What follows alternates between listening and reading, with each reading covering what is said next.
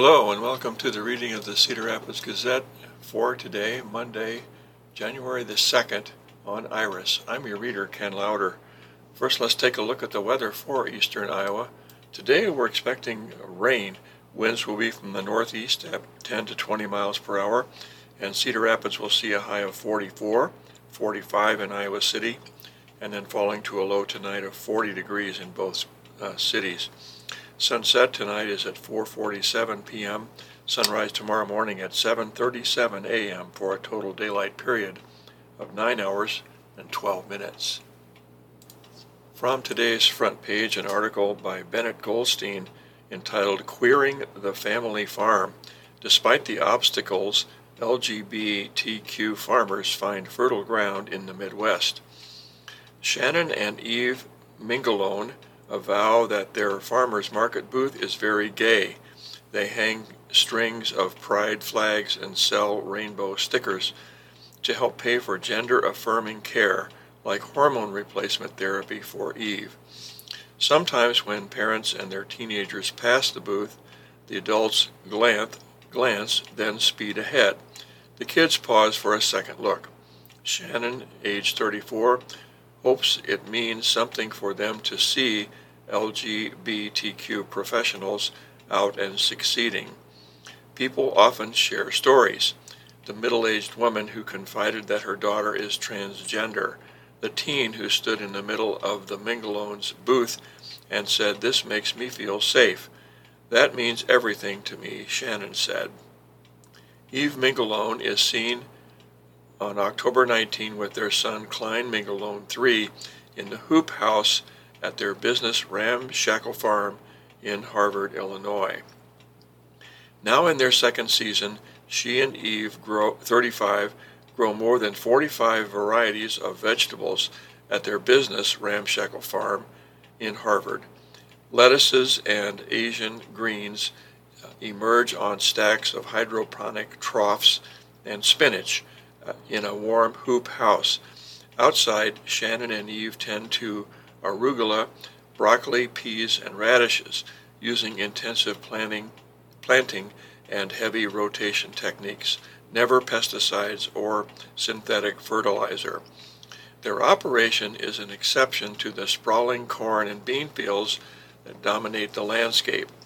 Shannon and Eve work to feed people, not livestock or cars. Shannon wears her politics on her coveralls. Her favorite jean jacket includes patches that declare end monoculture and save the earth, bankrupt a corporation. The Mingalones are among a multitude of LGBTQ farmers who draw connections between their identities and agriculture, including their adoption of sustainable practices. We're not just raising food, Shannon said, we're creating safe spaces for people. Like many, they used to have a specific image of a typical farmer white, male, heterosexual, Christian, and conservative. Excluded from that vision, or perhaps myth, is a space for them, so they are creating one. The presence of LGBTQ people in agriculture challenges stereotypes of who can or should be interested in farming. But the community is not a monolith. Interviews with 16 Midwestern LGBTQ producers indicate some use restorative techniques in hopes of reducing environmental destruction and social inequity. Others run conventional operations, which industry representatives and policymakers say are key to feeding the world's growing population. Nonetheless, as LGBTQ farmers navigate common hurdles, ranging from land inaccessibility to federal lending restrictions to social isolation. They rely on creativity and resilience to survive, much like they do in other area, arenas of their lives. No definitive figures measure how many LGBTQ people farm in America. The U.S. Department of Agriculture asks respondents to identify their sex in its five year censuses, not their sexual orientation or gender identity. but the department is considering adding those questions to the 2027 Census of Agriculture. It conducted a pilot study in late 2021 to gauge whether their inclusion would affect response rates.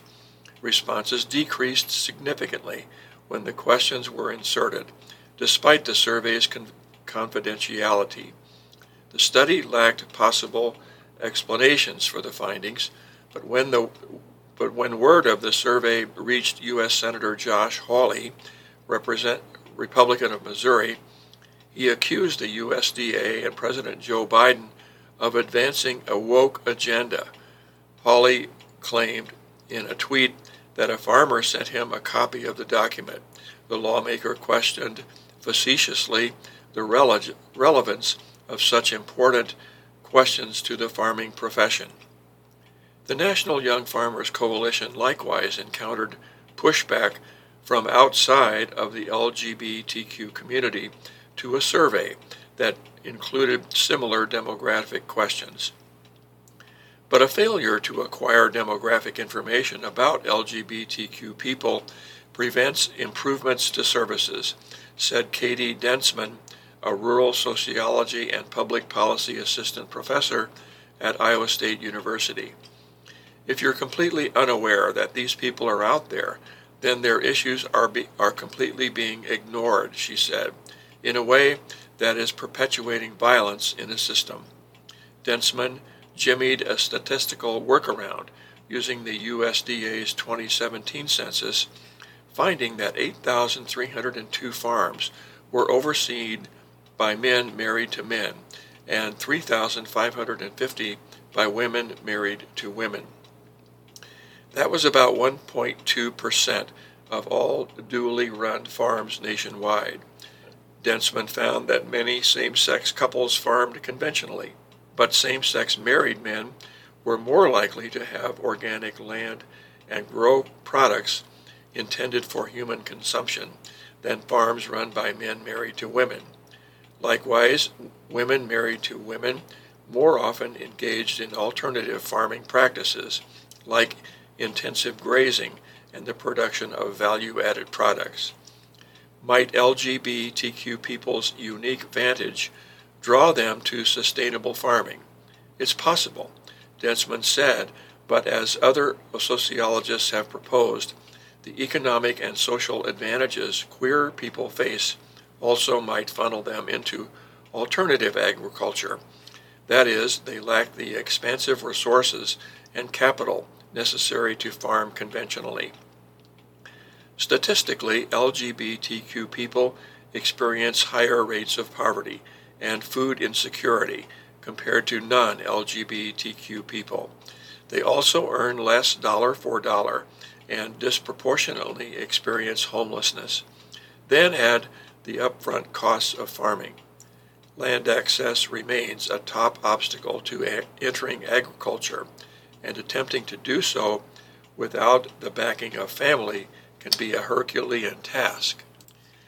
59% of respondents to the 2022 National Young Farmer Survey said finding affordable farmland to purchase is very or extremely challenging, while 45% said the same of finding any farmland at all. Meanwhile, the cost of cropland is rising nationwide.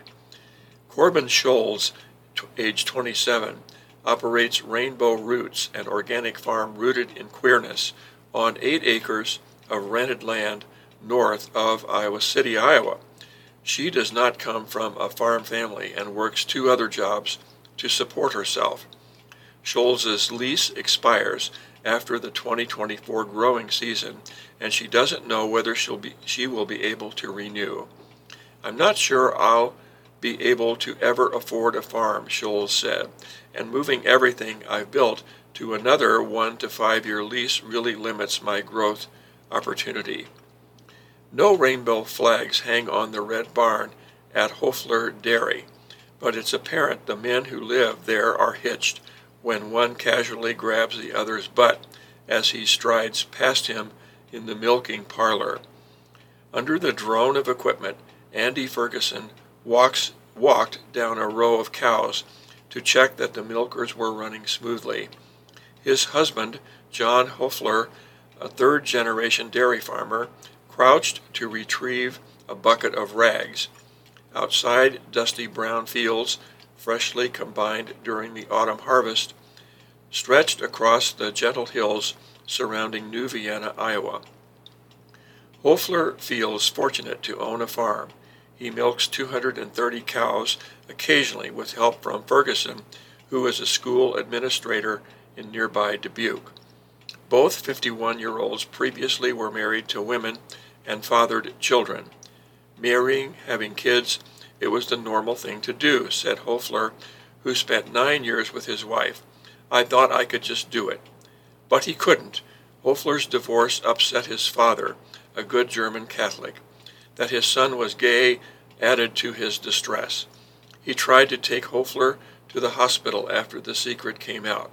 Because you're sick, his father told Hoefler. You're sick. Hoefler feared his dad would kick him off the farm and sever ties permanently. Hoefler would miss the opportunity to purchase the family business. His mother intervened.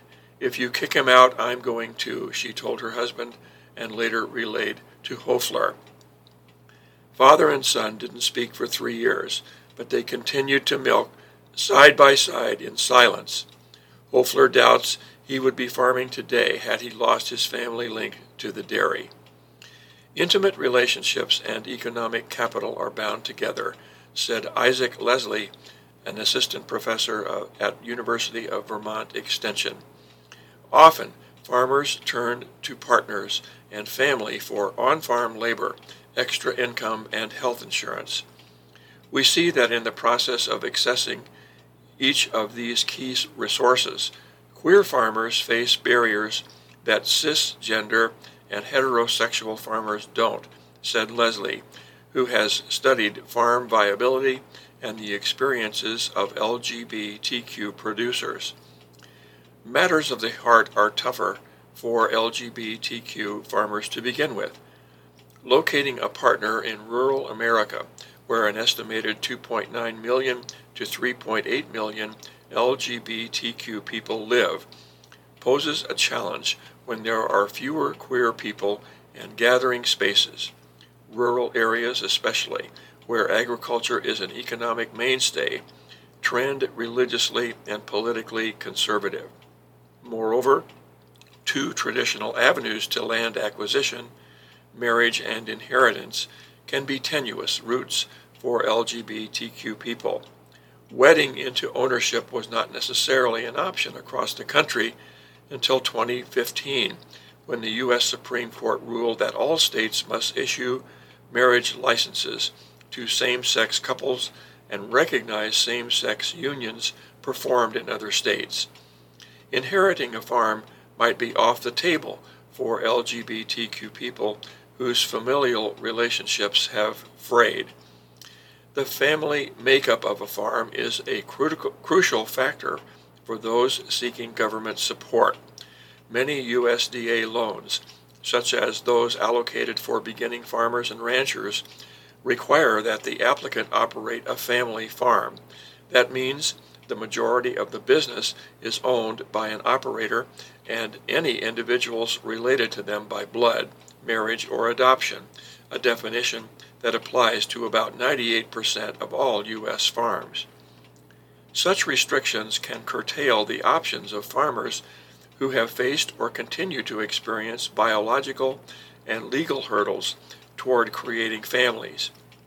LGBTQ people who are unmarried or lack children might turn to non family business partnerships for assistance. That would make them ineligible for the types of USDA loans that help the majority of farmers. There's a value of the traditional family that overlooks other ways to be a community, to be in a relationship that operates outside of blood and marriage ties, said Michaela Hoffelmeyer, a doctoral candidate in sociology at Penn State University, who has studied LGBTQ farmers and sustainable agriculture. The queer community has been doing this for a long time. Additionally, the USDA does not offer targeted grants to LGBTQ farmers, a department spokesman said, and they're not uh, considered a historically underserved population. That precludes their participation in loan, credit, and insurance programs that are reserved for socially disadvantaged farmers and ranchers, unless they qualify under other program criteria. The USDA is working to ascertain the needs of LGBTQ farmers, the spokesperson said. The department held the first ever LGBTQ Farmer Roundtable in June to learn how producers access department programs. The USDA also plans within the next year to hold listening sessions to better understand issues and barriers facing LGBTQ farmers. Sometimes, in the absence of traditional families, LGBTQ people have constructed chosen ones that encompass a gamut of possible relationships. In farming, too, LGBTQ producers have conceived new kinds of partnerships. Queer people have different perspectives on life, said Rufus Jupiter, 42, a flower farmer living in Viroqua, Wisconsin. Just the verb to queer is taking whatever is the status quo and seeing what different possibilities exist.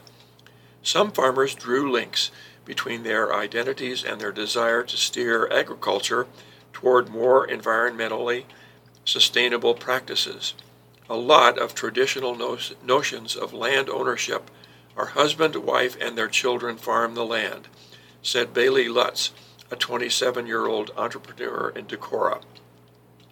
And when the husband and wife die, the oldest son gets the land. Lutz tends a growing herd of goats and contracts with landowners to have the animals consume brush and invasive species on those properties. Lutz also sells some of their goats for meat. Lutz said the traditional view of land ownership and inheritance reinforces the idea that land exists solely for human extraction, disregarding how other plants and animals live on the landscape. I very much see land as being uh, as much in a relationship with me as I am with it, or with other people, or with my goats, they said. Had I been much more fearful of engaging with my queerness, I wouldn't have explored those concepts. Lutz, who grew up in the Minneapolis suburb of Brooklyn Park, had few reservations about moving to a significantly smaller community in northeast Iowa. They missed dance venues, though, and opportunities to hold hand, hands with a significant other in public. Chef Fresh Roberson grew up poor, but believed they lived in a state of plenitude. The feeling stemmed from the food growing around them. Roberson, who uses she and they pronouns interchangeably, was raised in Rocky Mount, North Carolina. It was a small southern town, she said, where the railroad tracks separated black from white residents. Roberson and their mother visited nearby sweet potato fields to gather the still edible tuberous roots that heavy machinery failed to collect on the first pass. Roberson filled milk crates and kept them to overwinter in the bottom of closets throughout her home. Roberson moved to Chicago in 2001 to study biomedical engineering at Northwestern University. One day, they decided to bake a pecan pie, but discovered they could not afford a small bag of the shelled nuts. Back in Rocky Mount, Roberson had been able to locate the food she needed, whether from an aunt's pecan tree or a cousin's grapevine. I don't think I really thought about it in that perspective until something that was always abundant for me I couldn't afford, Roberson said. Roberson left Northwestern and went on to work on an organic heirloom farm, attend culinary school, start a catering company, travel to California, work in the Silicon Valley kitchens of Google and Facebook, return to Chicago, and manage a mobile produce market. For Roberson, age 40, gardening makes the world disappear in a mo- for a moment. Now they run fresher together, the business, located in Chicago's South Shore neighborhood, exists to improve community access to fresh food. It's framed by four pillars build, grow, cook, and heal. Each supports a vision of creating an equitable food system that prioritizes community sovereignty. A team of staff, fellows, and volunteers farms on uh, a quarter acre at an incubator on city property and oversees a nearby community hub and aggregation space where they store, wash, and pack food. A lot of how we are building is through this lens of choosing our family, choosing our loved ones who we are taking care of, Roberson said. Fresh Together partners with people and organizations with similar aims. Each week of the growing season, the team creates harvest bags filled with produce, herbs, and value added products from the urban farm and other businesses owned by people of color. The business has grown and is relocating to a permanent home in Beaverville, Illinois, near historically black farming town. Roberson will continue to sustain Fresher Together using diversified funding streams. Other LGBTQ farmers have looked to unconventional financing models to launch their operations. Hannah Breckbill, a vegetable, pork, and lamb farmer in Decorah, Iowa, said her local USDA Farm Service agency classifies her 22 acre organic operation as a home garden, which disqualifies her from utilizing some financial programs. She did not attempt to secure an FSA loan when she started farming because she lacked confidence the agency would take her efforts seriously. So Breckbill, age 35, purchased the land using donations and personal savings. In 2018, she organized her business as a worker owned cooperative and created the Commons, a capital account that was funded by donations and constitutes 40% of the farm's ownership. Nobody owns the Commons, it's a shared resource. When a worker buys into the farm, they pay into their own capital account. That investment is offset by the Commons, which also reduces the amount the farm must pay out when an owner retires. Turning to today's opinion page, we have a guest column by Catherine Rampell, who's a syndicated columnist. Her piece is entitled The Music Man My Emotional Support Animal. Some people have emotional support puppies. Some turn to ch- chicken soup, a fancy meditation app, or homeopathic tinctures. This year, my therapy has been the Broadway revival of The Music Man. Examined in the right light, this show might salve, if not entirely solve, some of our country's anxieties too. For those unfamiliar, the music, musical centers on a charismatic conman who fleeces a bunch of rubes. Harold Hill, played by Hugh Jackman, somehow sprier and slicker than you've ever seen him, travels from town to town whipping up moral panics and cashing in on them. When he reaches River City, Iowa, Harold snookers the town into fearing the corrupting influence of a newly installed pool table. You got trouble, folks, right here in River City. Trouble with a capital T, and that rhymes with P, and that stands for pool. The cure for this menace, the charming scammer declares, is a wholesome boys' marching band, which he conveniently poised, poised to, to create since he's a music professor who sells instruments and band uniforms. None of this makes much sense, but whatever Harold, but whatever. Harold is irresistible, and the townspeople gladly buy the fantasy he's selling. They hand over their savings and await the deliveries from the Wells Fargo wagon. Harold plans to hop the last train out of town before anyone realizes he's musically Ill- illiterate. The scam is foiled, however, when the flim flammer falls for a local gal. This time he decides to stick around because a real man, ahem, faces the music. I've seen this latest production five times so far this year, usually by myself, often in moments of stress or uncertainty. I bought a last minute ticket on election day, for example, to tear myself away from my computer screen and the urge to perpetually refresh the fear needle. Truly, there's nothing like a tap dancing Wolverine to calm one's political anxieties. That said, Broadway tickets are not exactly the cheapest analgesic and definitely not covered by my health insurance. Why then am I aching for a sixth viewing before the production closes next month? Some charms of the Music Man are obvious. Witness writer Meredith Willson's devious wordplay and the verbal contortions he crams into his high speed patter songs. He's just a bag beat, bell ringing, big haul, great go, neck or nothing, rip roaring, ever times a bull's eye salesman that's Professor Harold Hill. Harold Hill. There's a joyful swagger of 76 trombones. In this production, the anthem is masterfully choreographed by Warren Carlyle, who alchemizes his dancers' limbs into layers and layers of imagined brass instruments.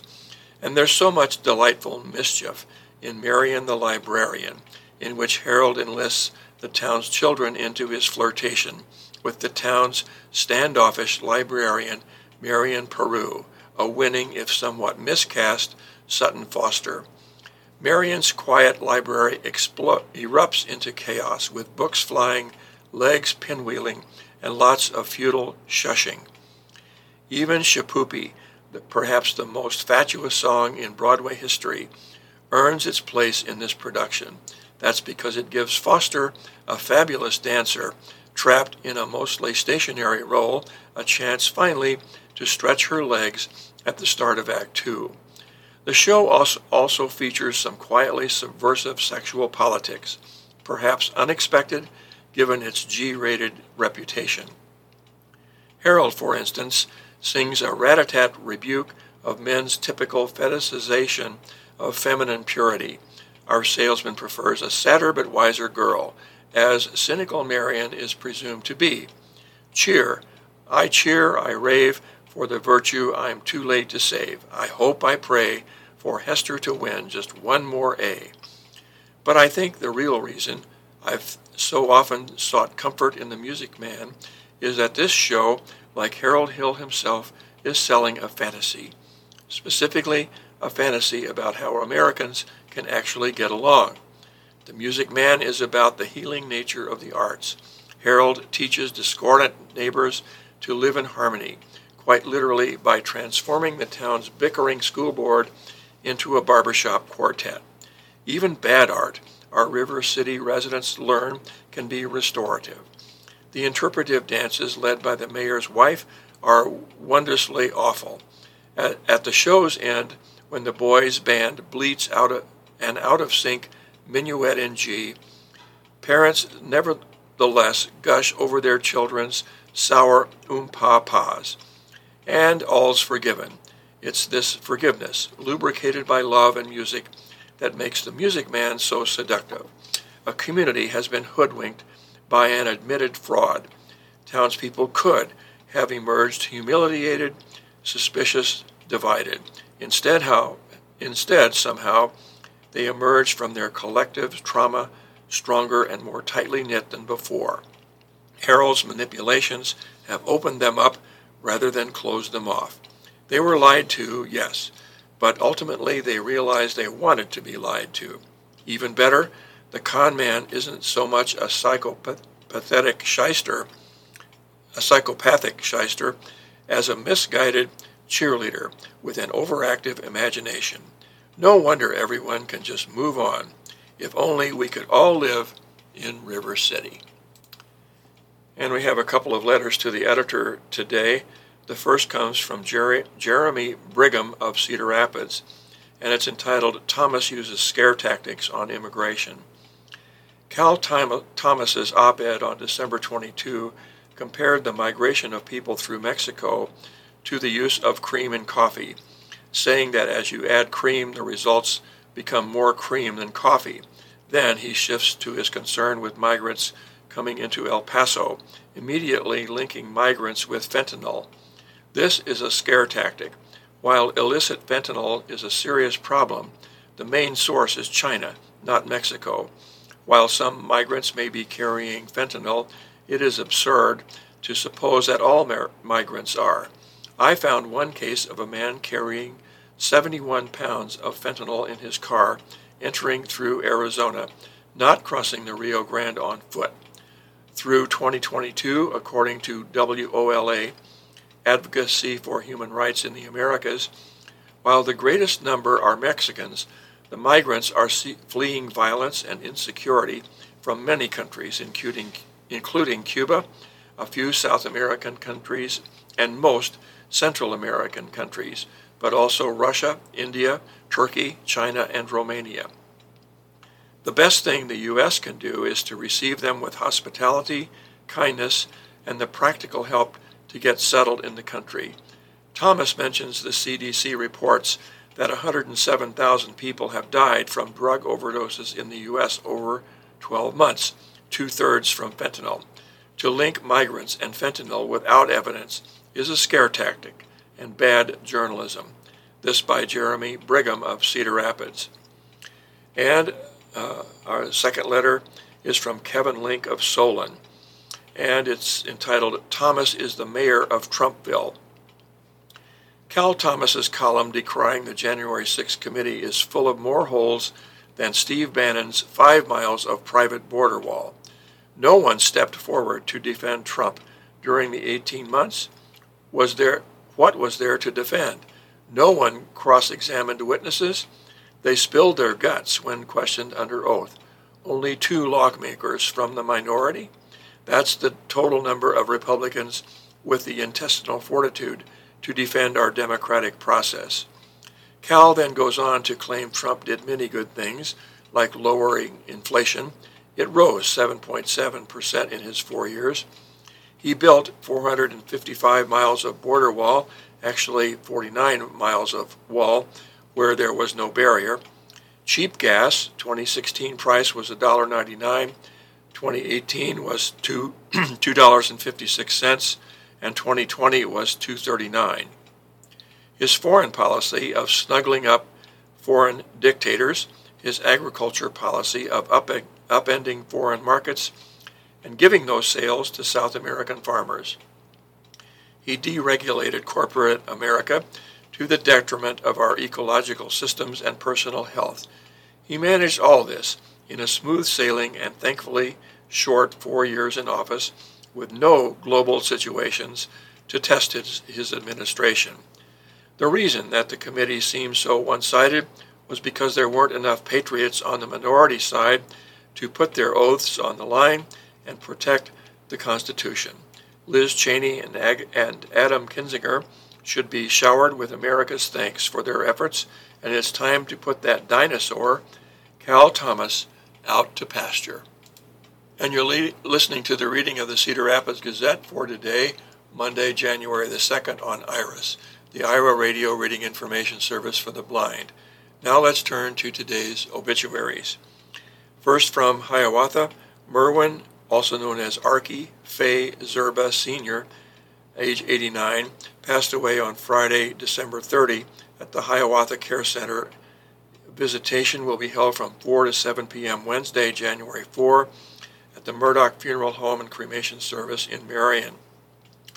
A funeral service will be held at 1 p.m. Thursday, January 5 at the funeral home, followed by burial at Dunkard Cemetery in Midway with full military honors. from Cedar Rapids, Mary Jean Fisher, age 96, passed away on December 30. Services will be held at a later date. From Strawberry Point, Jerry Everett, age 81, passed away on Saturday, December 31 at his home. Funeral service is at 10:30 a.m. Friday, uh, January 6 at St. Paul Lutheran Church in Volga. Visitation is from 3 to 7 p.m. Thursday, January 5 at the Leonard Muller Funeral Home in Strawberry Point. Friends may call from 9 to 10 a.m. before the service at the church on Friday. Interment will be in Hillcrest Cemetery in Volga. From Cedar Rapids, Linda Linnell King Fritz, age 74, passed away Wednesday, December 28 in the comfort of her home, surrounded by her loved ones. A visitation is from 4 to 7 p.m. Friday, January 6 at the Murdoch Linwood Funeral Home and Cremation Service in Cedar Rapids. A memorial service is at 11 a.m. Saturday, January 7 at the funeral home with burial to follow at Spring Grove Cemetery in Covington, Iowa. A celebration of life will be held at the Fraternal Order of Eagles, number 2272, at 1735 11th Street Northwest in Cedar Rapids, following burial on Saturday, January 7. And from Cedar Rapids, Carol Hayden Vest, age 89, died Sunday, December 11. A private family interment will be held at the Linwood Cemetery Mausoleum in Cedar Rapids. A service will be held on Saturday, January 7 at the Asbury United Methodist Church. Visitation is at 11 a.m. with service to begin at noon and lunch to follow. The Murdoch Linwood Funeral Home and Cremation Service in Cedar Rapids is assisting the family. From West Branch, Kenneth, also known as Ken Edward Mobley, uh, age 72, passed away on Friday, December 30, at his home. A memorial service will be held on Tuesday, January 3, at the Coralville United Methodist Church. A visitation will be held one hour prior to the church, prior at the church, and memorials may be made to the University of Iowa Foundation. From Cedar Rapids, Thomas H., also known as Tom Weigand, age 80, formerly of Independence, died on Friday, December 30 at the Unity Point Health St. Luke's Helen G. Nassif Transitional Care Center in Cedar Rapids from an illness following surgery for uh, an aortic dissection.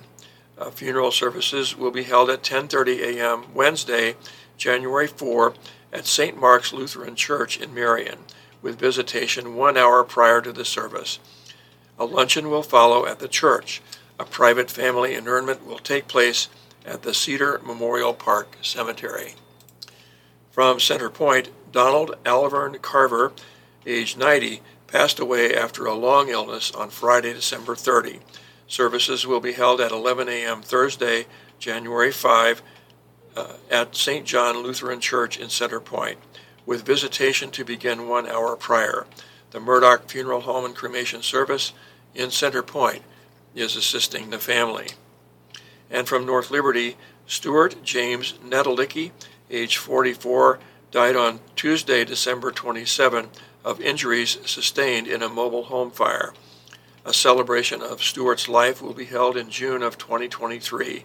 An informal gathering of friends and family will be from 2 to 5 p.m. Sunday, January 8, at the Wildwoods uh, Smokehouse. And in other death notices today, from Clarence, Julia A. Getkin, age 60, died Friday, December 30. The Chapman Funeral Home in Clarence is assisting the family. And from Guttenberg, Roger William Anderegg, age 85, died Friday, December 30. The Toik Allen Funeral Home in Guttenberg is assisting the family. Also from Guttenberg, Carrie L. Herzog, age 64, died Saturday, December 31. The Toik Allen Funeral Home in Guttenberg is assisting the family. From Lansing, Deborah M. Volker, age 72, died Thursday, December 22. The Thornburg Grau Funeral Home in Lansing is assisting the family. From Marion, Sean M. Hessen, age 42, died Saturday, December 31. The Phillips Funeral Home in Benton is assisting the family. From Marion, Robert, also known as Bob C. Richmond, age 80, formerly of Cranford, New Jersey, died on Saturday, December 31. The Murdoch Funeral Home and Cremation Service in Marion is assisting the family. From Benton, Laura Jean Wood, age 73, died Saturday, December 31. The Van Steenhuis Tien Funeral Home in Benton is assisting the family. From Waukon, Brian M. Guerin, age 48, died Thursday, December 29. The Martin Grau Funeral Home in Waukon is assisting the family. And from Wellman, Vivian M. Troyer, aged 94, died Wednesday, December 28. The Powell Funeral Home in Wellman is assisting the family. Turning to today's sports page, we have an Iowa football story from John Stepp of the Gazette staff entitled Staying is Winning. If someone asked Tory Taylor about a month ago whether he would stay for his senior year or go pro, he was 85 to 15 or 80 20 toward leaving. Fortunately for Iowa fans, he did not need to make a decision then. Taylor told reporters Saturday after the 20 to not, 21 to nothing win over Kentucky in the Music City Bowl that he plans to return to Iowa for his senior season. Taylor, a second team Associated Press All American, likely would have had NFL opportunities this year. Taylor, who will turn 26 in July, acknowledged the time is probably right to leave, but he instead wanted to be a part of what could be a special year for Iowa football in 2023. He also sees a couple of things that I really want to tweak with my game in 2023. The Australia native averaged 45.4 yards per punt on his 82 attempts this season.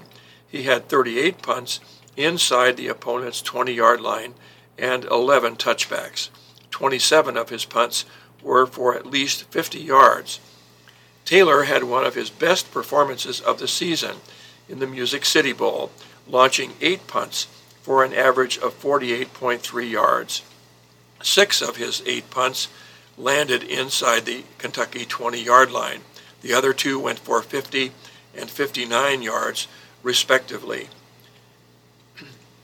His 48.3 yards per punt against Kentucky was the third best in 2022, behind his 51.8 against Purdue and 50.7 against Iowa State. The average would have been higher if he did not have to punt from the Kentucky 45 yard line. Kentucky's Tayvion Robinson fair caught the punt on the UK seven yard line. He experienced probably one of my greatest ever achievements in the win over Kentucky, but not because of any of his punts. He was team captain. It means a lot because I feel like the greatest achievement you can have is by being voted in by your peers, Taylor said. A really big moment for me. After Taylor's performance Saturday, Kirk Ferentz joked that we should have made him a, a captain earlier. Taylor, his humility is nothing new to Iowa fans as he concludes his third season, predictably shared credit. He's really lucky to have Cooper DeJean as a gunner, and he went out of his way to express gratitude for several others who were on the punt unit in 2022 as well. Jamison Hines, Devin Hilson, Kane Entringer, Turner Palisard, Louis Steck, and the recently departed Terry Roberts all received shout-outs. Taylor said weather can play a really big role in a punter's mindset. The game temperature Saturday was 59 degrees. I was kind of joking around with a couple of the guys, Taylor said. I'm like it's January tomorrow. Is this what it's like in this SEC every time? He may have another chance to punt in warm weather in the winter months, depending on Iowa's bowl fate in 2023. I can I can really think this team can go far, and I just really want to be a part of it, Taylor said. Dear Abby today is entitled Husband's Infidelity Humiliates His Widow. Dear Abby, my husband was the love of my wife. I lost him to COVID eight months ago. We were together for 20 years. I know my husband loved me, but he had several affairs.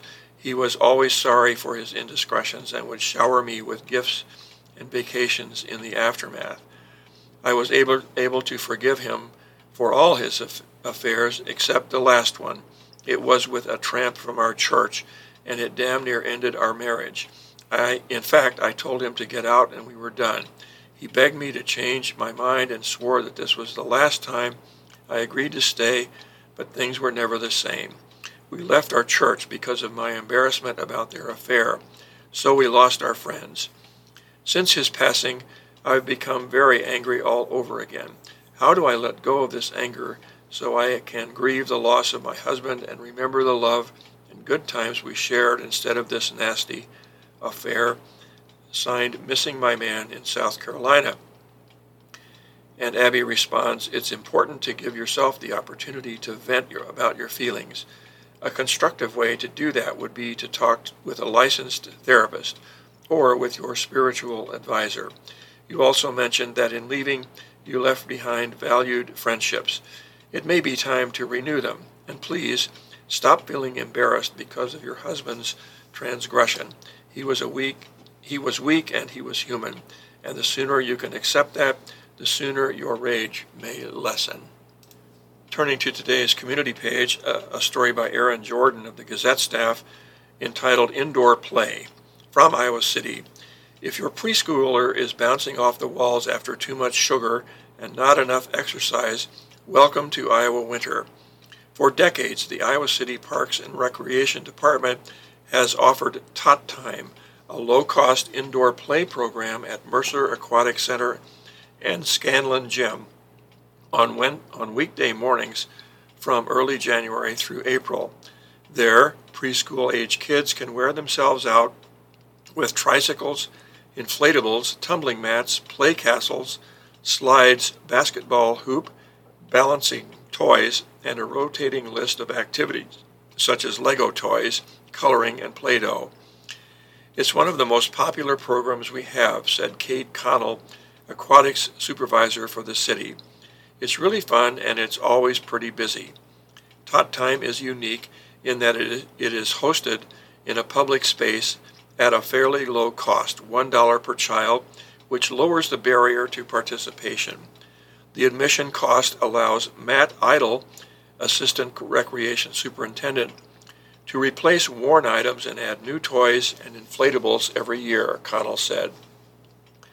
Tot Time is a great place for kids to try out new toys their parents may want to buy for home use, she added. We try to have enough diversity so that there are different things for kids and their preference for play, she said. There's a little bit of everything. The program gives young kids a chance to develop gross motor skills, get exercise, and socialize with other children. It also provides a place for parents to meet up sit on provided bleachers, and socialize while their children play safely. The program is from 9:30 to 11:30 a.m. Monday through Friday, January 9 through April 28, excluding January 16 and the week of March 13. On Thursdays, the Iowa City Public Library bookmobile is parked outside tot time from 9:45 to 10:15 a.m. for parents and children to pick up or return books, DVDs, and other materials. Iowa City also offers Tot play parties in which parents can rent out the Tot Time space and toys for costs ranging from $100 and $135. For more information, call the Parks and Rec Customer Service Desk, desk at 319 356 5100. And in Things to Do Today, a museum exhibit entitled Magic and Mystery Mardi Gras and Carnival Traditions. All over the world, carnival celebrations take place in the days leading up to Ash Wednesday and Lent. In the United States, this festival is called Mardi Gras. Czechs call it Masopust, and the Slovak word is Fašiangy. In the United States, Czech glass Mardi Gras beads were worn and thrown to crowds in New Orleans. In the Czech and Slovak republics, costumes may depict a bear on a chain and its master, the so called hrebenar, hair comb maker, a devil, animals, or the chimney sweep. It goes from 9:30 to 4 p.m. at the National Czech and Slovak Museum and Library at 1400 Inspiration Place Southwest in Cedar Rapids. The cost is free to $10. And also a fundraiser benefit activity at the Cedar Rapids Toyota and Impact Life Blood Drive. Donate blood and receive a $20 gift card from a variety of vendors. It goes from 11 a.m. to 2 p.m. at the Cedar Rapids Toyota at 1190 Boyson Road in Hiawatha. The cost is free and a metta yoga activity. Experience the healing powers of meditative yoga from the spiritual environment and natural beauty of prairie woods. The instructor is Health English. It goes from 9:30 a.m. to 10:45 a.m. at the Prairie Woods Franciscan Spirituality Center at 120 Boyson Road in Hiawatha. Hiawatha. The cost is $99 for an 11 punch card or $60 for a 6 punch card. And winter break at the Shell. Burn off all that built up energy. The space is mostly geared for children ages 1 to 6, but older kids are welcome with younger siblings. It goes from 8:30 to 12:30 p.m. at the Shell at 4655 Tower Terrace Road in Cedar Rapids. The cost is from 5 to $10. Finally, a health and fitness activity entitled Going Inward with Sounds and Vibrations. Experience sound, stillness, playfulness, and relaxation through the enigmatic vibrations of Himalayan and crystal singing bowls. Goes from 6:30 to 7:30 p.m. at Prairie Woods Franciscan Spirituality Center at 120 Boyson Road in Hiawatha. The cost is $10. Also, here's a list of drop-in indoor play spaces, play spaces for young kids in the corridor. The first is called Tot Time. It's open weekdays from 9:30 to 11:30 a.m. January 9 to April 28, excluding holidays. Cost is $1 per child for kids 6 and under, and it's at the Iowa City Scanlon Gym at 2701 Bradford Drive in Iowa City the North Liberty Community Center play area. It's free, and there's a small indoor play space open weekdays, 8 a.m. to 8 p.m., weekends from 8 to 6 p.m. It's at 520 West Cherry Street in North Liberty. And the Coral Ridge Mall play area. There's a free children's play area near Barnes & Noble. It's open during mall hours at 1451 Coral Ridge Avenue in Coralville and the Iowa Children's Museum, which is open for all ages, Tuesday to Sunday from 10 a.m. to 6 p.m. Admission is $10 for children and adults, $9 for seniors. It's at 1451 Coral Ridge Avenue in Coralville. And Play Cafe, open to kids 6 and younger. Older siblings can come to help. It's from Wednesday through Saturday at 9 a.m. to 1 p.m. Regular admission is $6 per child, and you can buy a 10 play punch card for $50. It's at 143 Marion Boulevard, Suite A in Marion. And Synergy Gymnastics. Open gym is for kids Tuesday and Wednesday from 11:15 a.m. to 12:15 p.m. and Thursday from 3 to 4 p.m. The cost is $8 or $9 credit per child. It's at 455 Herkey Street in North Liberty. And Twisters Gymnastics, a parent, parent taught open gym Wednesday 11 a.m. to noon and Fridays from 2 to 3 p.m. or 3 to 4 p.m. It's $6 per child at 4625 Tower Terrace Road in Northeast in Cedar Rapids. And the Shell Indoor Play Space it's a free play for kids 6 and under at 9:30 a.m. to 12:30 p.m. Monday to Friday, and the cost is $10 per child. It's at 4625 Tower Terrace Road, Northeast in Cedar Rapids. And Air FX offers junior jumpers for kids 6 and under, Thursday to Sunday, from 9 to 11 a.m. The cost is $8 per child. Parents can jump for free. It's at 1100 North 18th Avenue in Hiawatha. And Sky Zone, Little Leapers is for kids 6 and under. Sunday from 9:30 to 11:30 a.m. It's $14.99 for one child and adult.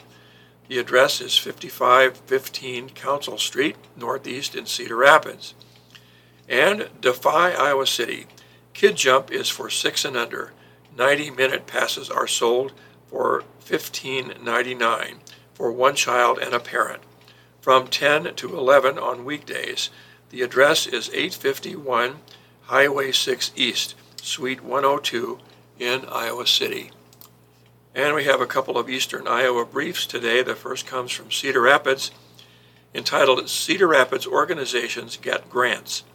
The Delta Dental, of Iowa Foundation awarded $496,509 to 18 organizations to strengthen and transform the oral and overall health of all Iowans. The Catherine McAuley Center and Horizons, both in Cedar Rapids, received grants.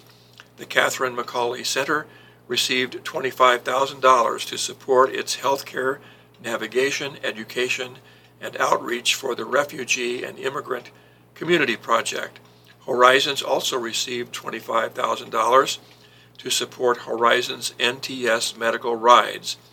Our foundation is committed to growing awareness of and access to oral and overall health resources and services for Iowans, said Suzanne Heck- Heckenlaible, Executive Director of the Delta Dental of Iowa Foundation.